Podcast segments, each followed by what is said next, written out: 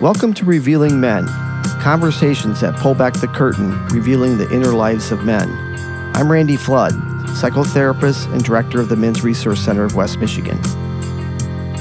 Today, I have my friend Tommy Allen here, and he's a local artist, and he and I went to school together, not kindergarten, but college together and room together. But he's got quite a journey, and I told him about my podcast, and, and I said, you know, I would really like you to come in and talk about your journey as a gay man coming out and the challenges of that, you know, when it comes to the intersections of masculinity and identities. And so he said, sure, I'll do that didn't you, Tommy? I, I did. Is this like the consent portion of the podcast? Yes. I consent not, to the ground up. rules. You're not tied up. it is revealing, so it is. It's appropriate to say right. that I have taken off a couple articles of clothing, um, just to kind of get me ready to share. There are no shoes on my feet, and the shirt is off. I mean, right. not all the way down to revealing men is about revealing our inner lives, not oh, our nakedness. So I so got the wrong memo shoot. then on this one. How did I mess that up?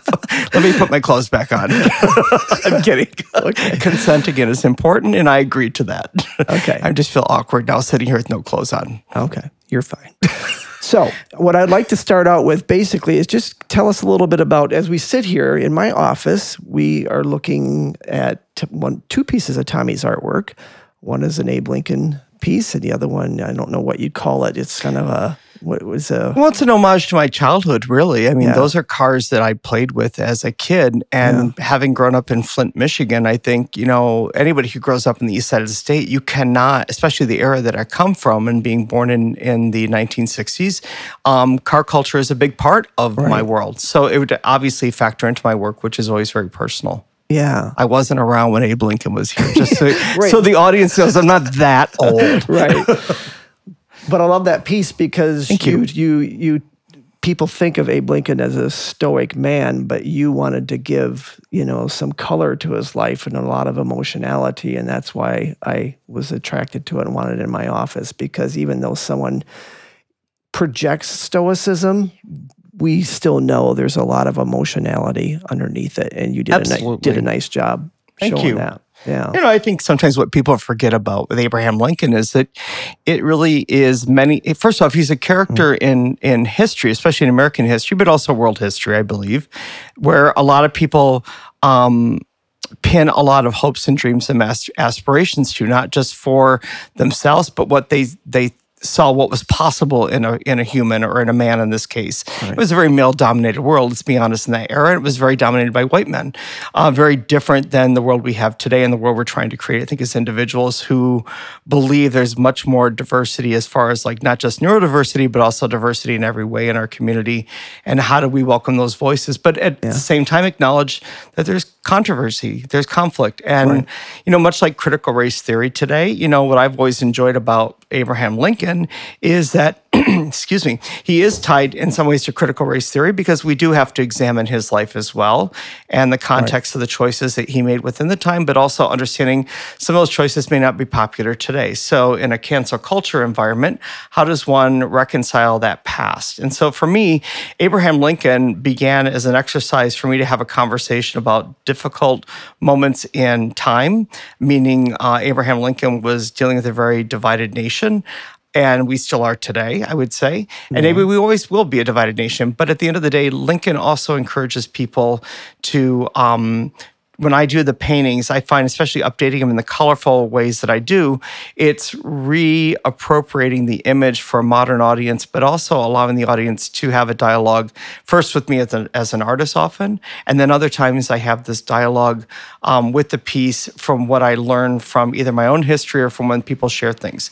So, for example, in that case, and I, I know we're not here to talk about art, but I think it does factor into who I am because it comes from me and it's a part of me. Right. Um, I think, you know, having conversations conversations around topics outside of like slavery and his role um, moves us into other areas we have to discuss, like how his record was with Native Americans, which we know was not great. Right. So there is always going to be a constant reconciliation, I think, with Abraham Lincoln, with all of us.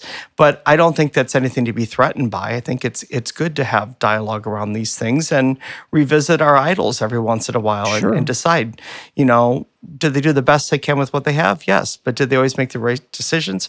Right. Probably history would tell us not so always the best. Right. But it Yeah. but it is difficult to be a leader. I know that now as I get older. Yeah.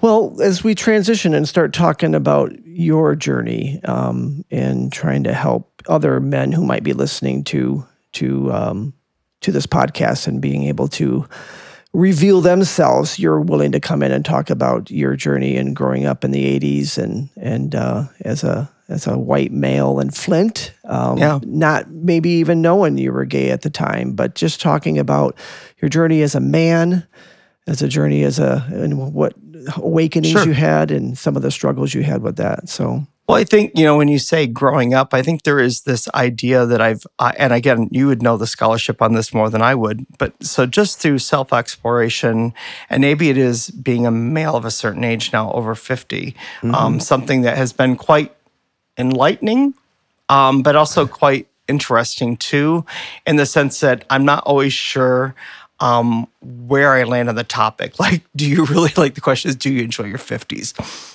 Answer might be honestly, some days, absolutely not. Other days, like, yeah, this is not bad.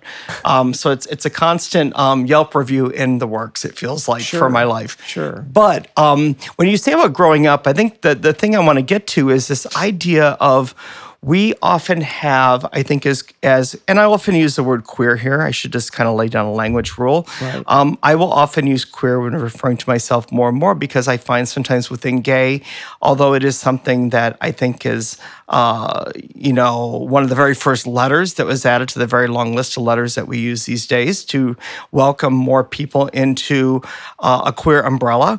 Um, I find sometimes that I'm a little more not always falling on the gay spectrum as I used to. Um, I've been working with a lot of my trans friends and having a lot of deep conversations about this very topic about masculinity and the conformity that one does uh, to society. And then where do you find yourself when you're outside that box? Right. so i find that a lot of times my my maleness even within my own chosen family but also within my my circle of friends means that my identity is always um, up for grabs from others to interpret, but also for me too. And a lot of it's just based upon surface. Sometimes if I wear something that's not as male presenting, it might someone say like, "Are those women's sunglasses?" Right. And I always answer. No, they're Tommy Allen sunglasses. I mean, so it's a way of kind of flipping things around. But the Right. idea is when I talked about this idea about delayed um, growing up, when you said growing up in the 80s, really, I think I was growing up in the 60s when I was born. I just was growing Sure. up under as I would become more aware, a very, very tight net of experiences, and that if I wanted to venture out, there were either going to be consequences or it just wasn't encouraged. And so I think when we talk about queer people, in this case, myself, gay man, younger, was I didn't get to invite the person I wanted to take to prom.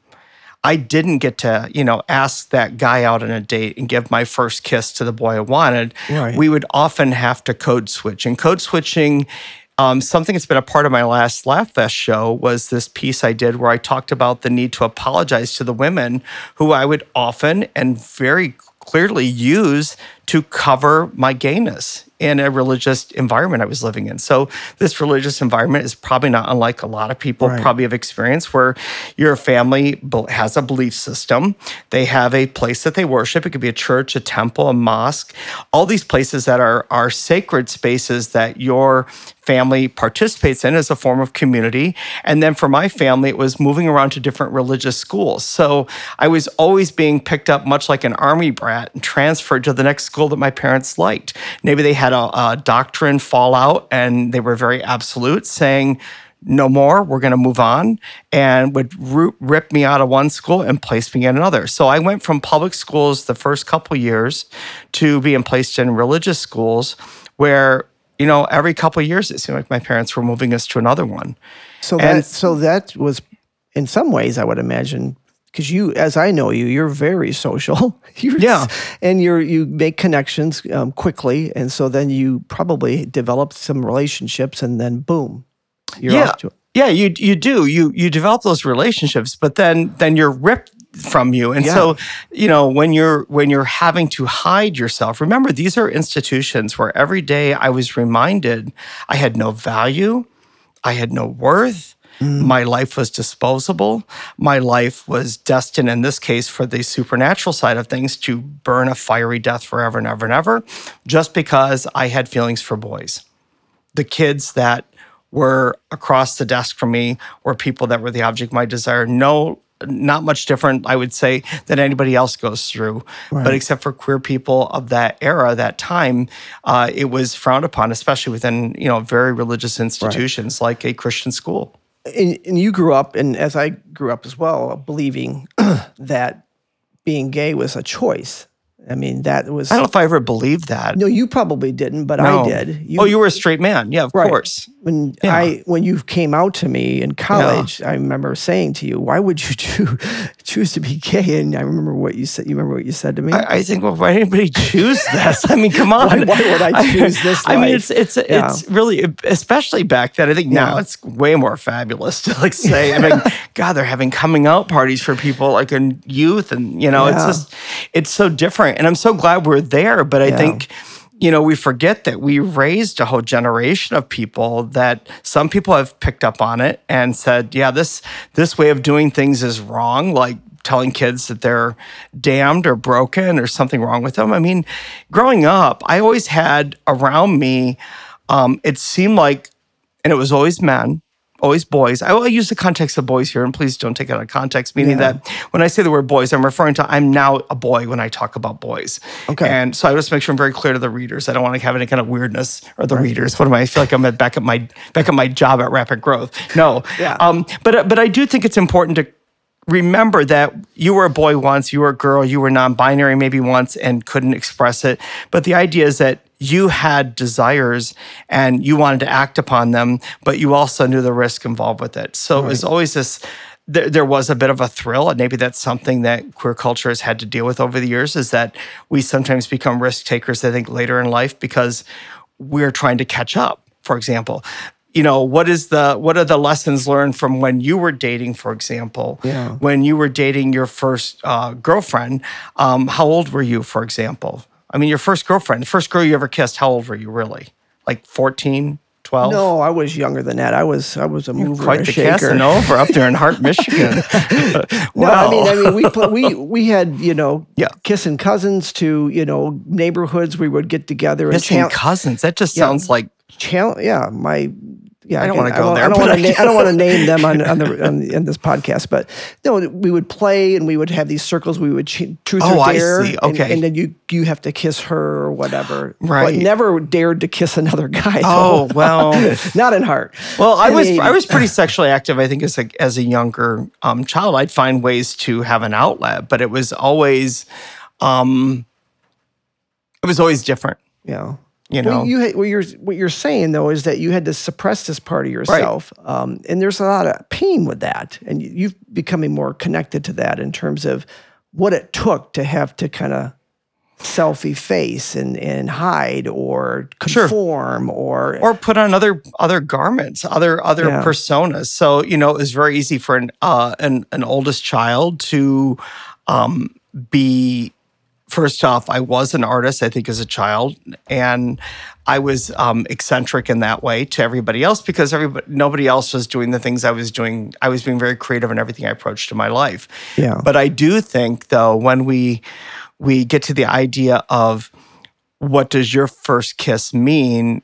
If I'm just kissing women, but I want to kiss men, there's something going on in my head and my body that, um, in hindsight, is really messed up and wrong for a child to go through. yeah It's it's what I think I the world I came into was a lot of gay men who had families. So back in the day when I was coming out and at college, as I did in my twenties, I was uh, really, quite frankly, um, I- was uh, I was a little bit shocked to see how many men had families, had kids, meaning that they had they had um, married a woman and had children, and then at some point, maybe it was liberation, maybe it was you know things changing, coming to the realization, therapy. Yep. People were able to start living their lives more fully. But the the and I don't want to call someone's children the the byproduct of that deceit.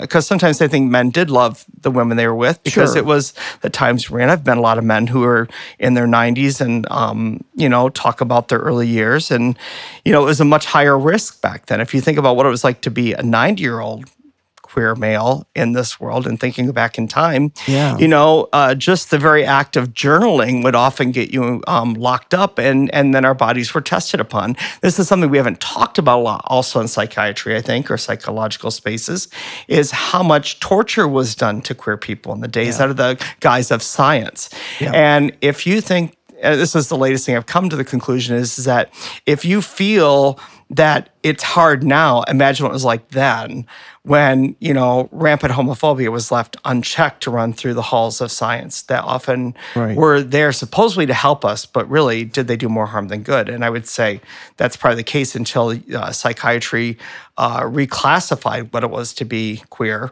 in the 1970s and things began to move forward. But again, it still hasn't moved fast enough. Right. Yeah, the DSM, it used to be that being gay was a psychiatric disorder. Do you mind saying what the DSM is for the audience?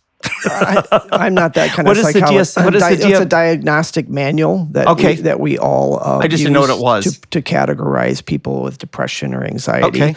And so I think it was 1957 when Evelyn Hooker was the first person who proposed that we should probably not give people a psychiatric disorder. And look how long that took to change it, though, not Oh, Yeah. until the There's- 70s. yeah, so the change is ther- hard. Change therapy and stuff. What I'm curious about is that you know gr- when I grew up, there were two things that a that a that a man should not be, and that was a gay male or or a woman. So stop acting like a gay man, stop acting like a lady, get back in the box and be a real man. But how weird it is that, that these people who are saying this, we had already gone through Bob Hope and his tour where they always dressed up in drag, to even Milton Berle was always, and then Flip Wilson. So Yeah. men dressing up as women was often a comic relief. And I think part of my code switching was also understanding that if you were funny, you could deflect.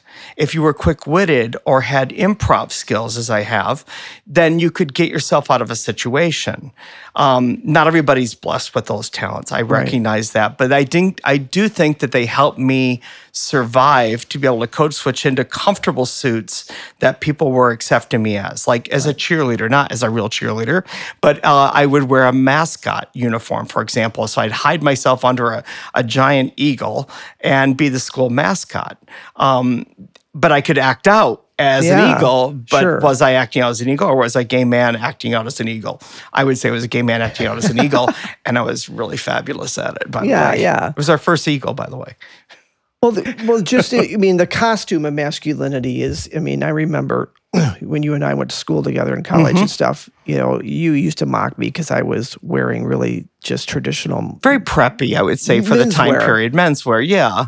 And then, And then I would wear like pajama bottoms and call them my shorts, and I'd wear them out in public. I realized that I was very much influenced. Well, you you, by- you had more color. You Yeah. had more, you know, just different things. And then Yeah. I then I started wearing your clothes sometimes. Well, yeah, I noticed you were shopping AK Rikk's. Like, going, this guy is really following me. No, obvious plug for AK, AK Rikk's here. But anyway, just that the, the more more openness that we have now Yeah. in culture for for guys to be able to express themselves, you know, and and again, historically, it's like anytime you tried to do that. You got these. Are you gay, or are you Right. trying to act like a Right. woman? There, we had these just rigid categories, and for Yep. you to grow up, I'm just wondering, how'd you reconcile with your masculinity and that? I mean, what was that like for you? I, I, I honestly, I think one of the things that's really fascinating about this is mm. maybe it was just like the blindness of just not. I mean, there were things I cared about and things I didn't care about. And one thing I didn't care about, I, one thing I didn't care about was if I was emulating pop culture.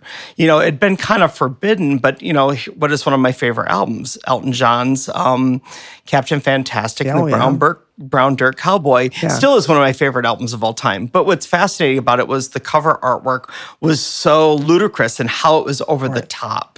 And I loved that as an artist. I loved it as a queer person um, because I I thought, okay, here's somebody who's having a lot of fun. And Elton hadn't come out yet. So Elton's Right. antics of wearing the duck suit or dressing up like a baseball player or whatever, he was in many ways um, doing some of the things I was doing as well for an audience. He was performing.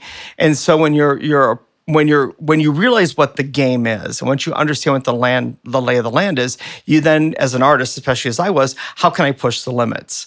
And mm-hmm. so i think the way i pushed the limits for myself about masculinity and how one dresses and within the environment was i acknowledged that the culture was already experiencing it. Why wouldn't i be influenced by it? So when i went to the quote school dance, which wasn't a dance because we don't dance. It was more like uh, a bunch of you know folding tables and dinner because you know fundamentalists love to eat, but we don't dance, which is really a, a, lost opportunity for you know getting your steps in. I'm just going to say, especially health wise.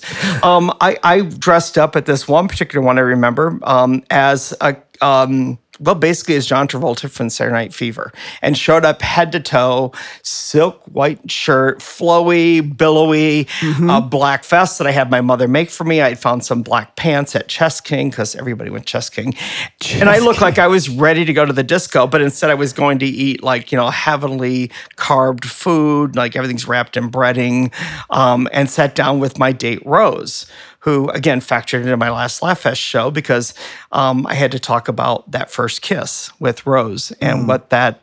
Um, well, how was I going to get out of it? Because once the, you know, once I wasn't delivering the kiss, for example, as the show talks about, Rose comes in with the tongue for the French kiss, and I was not prepared for it. Just saying that. But back to masculinity and one's attire. Um, I think it is you understand once you understand the system you're in, then you figure out, okay, how is it I can work with what I have here. And that's often what I often talk about, you know, in my own life is that when something bad has happened, like having a major uh, car collision in 2006 and realizing the life I thought I was going to have had now drastically changed because of my body being damaged in such a way that certain things were taken away from me. Right. But instead of being sad, I would always say, and maybe this is part of being, you know, um, resourceful as a young queer child was um, I'll work with what I have. And that's what I've always done. I've just mm-hmm. worked with what I have or what I've been given. And it wasn't always great because, I mean, yeah, we can talk about being growing up in Flint, but there was a time my parents sent me 45 minutes north to a school with farming kids that was in a church, basically in their, their big rec room where they would close those clapping doors, you know, they're razor thin. So you hear everybody else in their classroom um, you know that was that was pretty traumatic for me that year. Um, I found my diary recently, and I was going through it, and I was reading the notes, and I'm like going, "Gosh, you were sick a lot during that year." And then I realized what it was is I just didn't want to be there. I would imagine. I felt that. afraid. You know, yeah. I found ways to get out of playing soccer because I didn't want to be naked or vulnerable with these farm kids. And it was nothing against farming. I loved the country, but it was just in that yeah. era. Um, you know, I was really afraid for what would happen to me. I mean, bullying is real. I mean, yeah. it is very real. And um, in those days, I would say if you were queer or different, um, bullying was almost the norm. You were going to expect it. So, many ways, I would become um, a champion for the downtrodden. Even in kindergarten, I recognized this when my best friend Terry was being attacked by a bunch of girls and they were being mean to her. And I come in with my, again, I had this non presenting male play toy that was like a thing you wrap it goes around your ankle and you a little bell on the end and I'm skipping around and, and everything. Right. and as soon as I saw that they were attacking my friend Terry again I don't like people attack women um, I off came the bell and I just started swinging it as a 12 year old to kind of break up the gang that was descending on her. And then we decided to call ourselves brothers and sisters that point that we just lived in separate households and our parents weren't in the same house. It was an elaborate scheme to protect one but it was a way to kind of build uh, a friendship that is still with me to this day, yeah. believe it or not, even wow. after all those years. So did you did you get targeted? I mean, did people were you able to? Some people will hide their gayness, if you will, to try to protect themselves from not being targeted. Because again, there was so much about targeting yeah people who looked gay or sounded gay and then pick on them mock them did you have ways of like camouflaging yourself or. Did you mm. get targeted at all? well, if I was camouflaging myself, I wouldn't have been wearing the clothes I was Probably wearing back not. then. Because I was good at that. Yeah, I I had a real flair for fashion when I was younger. I really did enjoy it, and um, you know, I remember you know, what it was like to go to a farm school because everybody had the Future Farmer of America jackets. I didn't. So I stood out there. So no matter what I wore, so if I went to the mall and bought something from the fair, it was called, um, mm. you know, I, I, I, think in those days I might have looked a little bit like WKRP, like a member of the cast, because I was, again, watching a lot of the sitcoms and pulling cues for fashion. But um, as it relates to bullying, no, I think what ends up happening is, you become so good at hiding yourself that these other characters that you have to take on to or other areas of yourself that you light up might be a better word so lighting up my creativity would, would put me in art classes and maybe okay. working on a yearbook um, but there was always the fear of being alone. And if you were not, so it's like anybody else. If you're out of your element, you're not in your neighborhood anymore, you're outside your zone, right. um, you're not going to find maybe the um, comfort and safety you, you've been able to do. So I really worked to eliminate those areas of my life that would um, put me in harm's way. I think it's yeah. just called street sense by today's right. standard. Right. So I think as I got older, though, through high school, I became bolder because I, I really began to not care. I think at I, I, do believe because it wasn't a digital era yet. It was very analog. These worlds that we lived in then, um, there wasn't some of the risk we have today, like we see with youth, where they are often um, you know, bullied through text messages. Maybe they have let a, uh, a nude out or something of themselves. Yeah. Um, this is something to be very foreign for us because you'd still have to go to the Fotomat and say like, "Hey, my picture's done of my nudes." You know, you you couldn't do that back then. But right. as things became more in house and what you could do, um, the vulnerabilities began to grow. I think for a lot of people we've seen yeah. through bullying and everything. But for me, I, I, think a lot of it was just maybe being creative and having an improv brain. Uh, I was only in one fight the whole time I was in school, and I think I won it. I, I, I was mad. The kid was being a jerk. He pushed me over. He knew that he could make me trip because he saw the books behind me. And so he pushed me and I lost my balance, fell over. And I just got up and gave him my best left hook. And next thing I know, I'm in the principal's office. so congratulations. well, you know, it's again, you know, it's like, you know, did I did I model masculinity or is this just well, it's just you know, this is just reaction. a natural reaction? Right. Like well, you, you yeah, yeah, you look at today, I mean, it's like you fast forward and, and again looking at the intersections of masculine identity identity and, and a gay identity or a queer identity.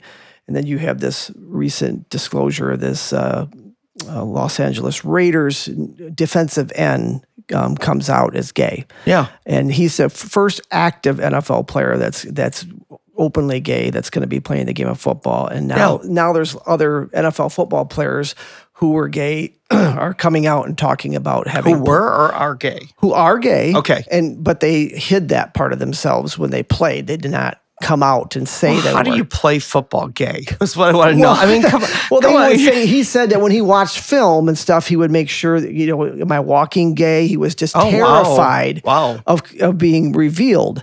And so my point is is that these intersections, you know, before we had these distinct categories. If you were gay, it was like you there's no way you could be masculine. And now we've got this NFL football player who's like the pinnacle of masculinity, and now he's saying he's gay. And so I, the thing, I, the fluidity and the intersections that we're now seeing that you and I didn't grow up in, I think is beautiful. Right. Well, I think the binary was. Yeah. I mean, well, first off, I think there is a problem with the binary, and I think if I was to be really out there, and I and I do enjoy science fiction, I always say that is twenty minutes into the future. Meaning, this is not the we're all walking around in perfectly white pantsuits, which doesn't show any of our flaws. Uh, I shouldn't say flaws, any of our, our deluxe parts, let's say. Um, super deluxe and others like me, um, especially thank you, COVID. But yeah. um, I, I, do think there is something really I think it's important that people keep coming out. I think it's important we see people come out in fields. But as far as like, is is it a relatively new thing to be masculine and gay? No, no I, I, would say no. it's always been there, and there are plenty of people in my world who have always been masculine.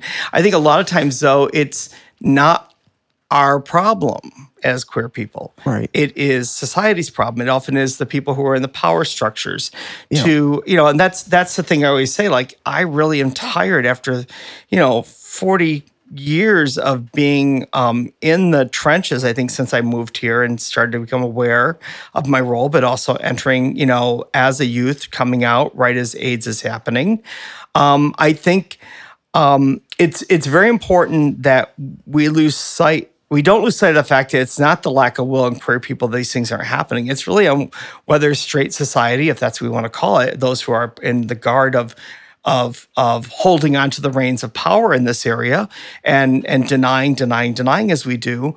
It's it's on them if yeah. they want us to be a part of society or not. They have to welcome us. But right. you know, asking us to always subscribe to some sort of approved channel, you know, I was guilty of it maybe in the early days of like looking down maybe on certain behaviors because I felt like it might be pushing us backwards. So where New York was maybe way ahead of us and their parades were very out there, um, for us it was more humble. Those of us in the Midwest because again, the modern pride movement began as an uprising in 1969. Yeah. When I'm coming out in 1981, it didn't take me until I was a little bit older here to realize we were not that far down the road and that was started on the coast so for us here it's a little bit of a delayed reaction but at least it seems like it's speeding up now yeah. but as far as masculinity goes i think really um, i think it's important we keep seeing people come out but i also there's a part of me that's like okay check that box move on you know it's like i, I don't feel like you know we're going to stop everything and put you on the cover of Time magazine like we did with Ellen, for example, because you came out. It'd be right. great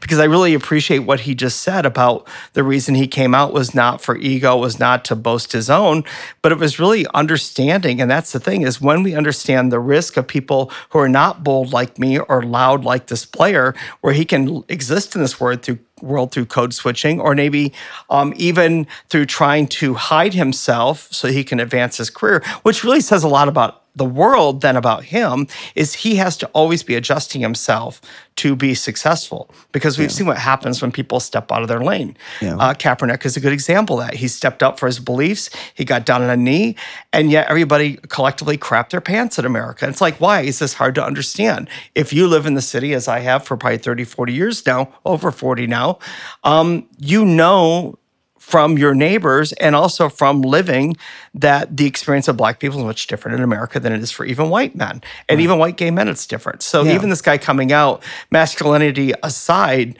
um, I think it's important. Um, but it's a part of the piece that continually has to be happening in society. Right. They always used to say, um, you know, come out, come out from wherever you are was right. the old thing. And now I've come to the conclusion that my life is really a constant state of coming out because if I don't, then my silence in some ways is a form of violence and saying that I approve. So being out right. and lending that, putting that out there is a great way for me to not only not fall back into bad patterns of trying to shrink myself to make someone happy or comfortable.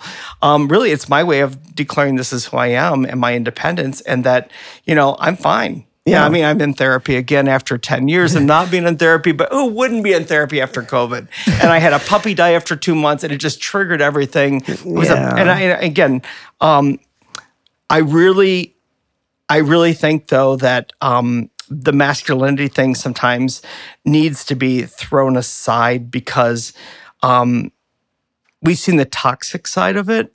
Yeah. Um, well, what we're yeah. trying to say now is is is kind of like making it plural masculinities and that there's different ways which is so important different ways of being masculine in the world and yeah. and so rather than this narrow view we're calling it a toxic form now but call it what you want but words get in the way of trying to define something sometimes but there are mm-hmm. different ways in which you can be a man in this world and so you coming on today and talking about your journey in the intersection yeah. of your identity and masculinity is part of giving our listeners a chance to hear that there are masculinities. And just because you're gay doesn't mean you're not masculine in these categories. Right. We're blowing up, you know? Well, and it's beautiful. That's why I think so, the binary is in real danger of being shifted even more dramatically than we see today. And I really like going back to the 20 minutes into the future comment, I really believe that we are we are probably within 30 years, if even that, where this idea of a, a male and female gender is going to become much more complex. Yeah. I mean, how can it not be if you're watch if you are paying attention and watching Gen Z? If we thought millennials yeah. Were going to be yeah. um, groundbreakers, you know, uh, look at Gen Z. And Gen Z reminds you a lot of Gen X, which I was very close to. I was like on the I was on the front end of it. I always call myself um, grandfather X um, because I was in this group that's kind of often put in the middle, that transition group. So there's these transition groups, and so the group I'm I have the most affinity for right now, and through conversations like we had an intern, by the way, it was Gen Z. Uh, what I really appreciate was how much Gen Z right now is operating like Gen X was in that moment Right. of following a very large population class. And so I'm beginning to see that the real movement, um, millennials will figure it out and they will do what they do, but the the movement is always with youth, I always say. Yeah. You know, who I was younger became who we are today in many ways. Um, society has caught up in a lot of ways, but in other ways it hasn't. But who will continue that work, I think, will be Gen Z and everybody after them. Yeah. And it's a good thing. Yeah. I think it's a good thing. I think it if you look at how we're already, I always say Facebook is like when they got caught with Cambridge Analytic, uh, was it Cambridge An- Analytica? Analytics. Yeah, Cambridge Cambridge Analytics. When they got busted for that, uh, I kept hearing the the the concept that there's 500 points, you know, of a person that they track, and I'm sure it's even more now. But in that moment, uh, right away, I'm more than just a binary. So Right. yeah. So Yeah. I, I do see hope in the future. Yeah. that the binary will be broken and that people will begin to reject those kind of labels because who wants to be put in a box of Right. male, masculine, and an asshole? Maybe. Right. You know. I mean, that's Right. the reality Right. sometimes that we Right. faced. Well, I appreciate you coming. That's a- it. I'm as- done already. We a- didn't get to anything. As a friend, as a we got to the. We, as an oh, did we talk the whole time yet? Yes, we We have. didn't get to the good part. We just talked about my past. You have to have me back then. Because the real meat, the real meat of this, the is yeah, what do a- comes after. Yeah, you know, summation of that. For it's your- well, I, I think it really is about understanding what it was like to grow up as you're coming out in a nation in the middle of a pandemic where we went from 1981 when it was finally revealed. I didn't read about it until 1983. And I was a little bit panicked because I was going to return back to the Baptist College. And I didn't, um, you know, I'd had a couple boyfriends while I was down in in uh, Kentucky area. Um, I, I do think when we talk about masculinity and, and intimacy, I think back on um, it seems so strange by today's standard. Even I think is that you know I would sleep over two summers vacation from college in a big bed with men who identified as straight. And one was our former roommate, which we will not mention. I mean, I, he's a nice person, but um, but I, I think it was really beautiful that we were able to share a bed together as and he knew I was gay and I was kind of coming into my own at that point. Um, and then later on with another gentleman I went to school with at the Baptist College, we would spend the whole summer in the same bed together, sleeping next to each other. And, you know, I think I, I would love to be invited back to talk about how I've really learned to understand intimacy and being male. And when you're not you're not subscribing to the the binary code that you're expected to. Mm. You know what beautiful things come out of that. And i do think there was something really powerful about, about that that i'm reconnecting now as we come out of covid because i realize we have not had human touch for a lot of us outside of our own circle I've learned as an extrovert, especially, um, I need human touch to survive. And so during COVID, it was finding ways to be with people, be with other humans within a safe context. But now that, you know, we're vaccinated and we can kind of be around each other, I'm really rediscovering intimacy of friendships again. And not saying like, come on come over for a sleepover, Randy. You know, I want you to experience what everybody else got to experience with Tommy and bed. It just sounds so creepy when you say Yeah. it like that, I know. But but the reality is like I think we have lost from my own experience of like studying even photographic records, but also human records of um, the ability of men to be intimate together, meaning it's not about an orgasm, it's not about sex, it's just about human touch. Right. And maybe we don't have to even put it in the binary, as I've said. You know, maybe I need to start saying humans need to touch other humans. And if you're hung up on the binary, you got to get over that because you're missing out on the ability to have emotional conversations with another man who may not be on the same sexual track as you are, but you do line up on those other points. You know, and that's there's different forms of intimacy, and a lot of times Mm-hmm. when I do assessments with guys, I say, "Can you know? T- can you tell tell me about your intimacy in your life?" And well, you know, and he's like, "Well, we have sex a couple times a week." I mean, there, there's this there's this concretization of thinking of of of intimacy as sexual intimacy, and I think you're speaking to many ways that we connect with human beings and Yeah. we need to get back to male to male intimacy that doesn't have to do with anything about sex. stop sheeping it Yeah. stop going and the whole Yeah. thing is like the things that always happened to me was people prescribing a narrative on me that I didn't even Right. recognize. Right. You know, calling you a pedophile or, you know, the early days, for example, of, of HIV, who people being hesitant with their children. I mean, the one things that was really powerful growing up, and again, this is why I think it's an important topic, is understanding how you raised your child, Right. how you raised your son. And I really appreciated that because when your son said about my partner who had AIDS, um, how is Frank doing with how is how is Frank feeling? Um, something and alluded to having AIDS, and I, I think you remember in the kitchen where this happened. I was completely shocked, and you said, "I hope you don't mind, but we have a policy with our child that if they ask questions and we feel as adults they're at the point for the answer, we give them the right answer. Right. We don't say like you know like oh he got a stork virus so he's up in bed sick. You treated it for what it was, Yeah. and what came out of that was watching your son, though, be connected to me in a real human way, but also watching how they went into the community and often raised money going in AIDS walks when they were children. Yeah. And raising money because they knew somebody who was impacted by it. So, really, I think continuing to have the conversations as queer people, gay people, is so incredibly important because it really shows not just, you know, something for people like, oh, I feel so sorry for how we treated you. Yeah, yeah, yeah, we get that. It's already passed. Um, but but also how we can make sure we don't make the same mistakes into the future. Yeah. That we can let people grow up to be fully who they are. I mean, could you imagine if Tommy Allen was able to be Tommy Allen as a child? Oh my gosh. You know, who I might be today. You know, but the reality is I grew up in the time I am. Yep. And much like Abe Lincoln, bringing it all back again, Yep. bringing that context, I had to work with what I had. Yeah. And I didn't have a lot, but I was creative with what I was given. And so I hope that that was a, a way of kind of surviving and also exploring at the same time how I would navigate that world. The best thing I can hope for now is that as I get older, I will continue to make more room for others to be um, welcome, but also feel like they can be their full, as they say, authentic self. There you go. Well, thank you, Tommy, for coming and talking to us about that. And you are welcome to come back. I would love to come back and talk more about it. Thank you. Thanks for listening to another episode of Revealing Men.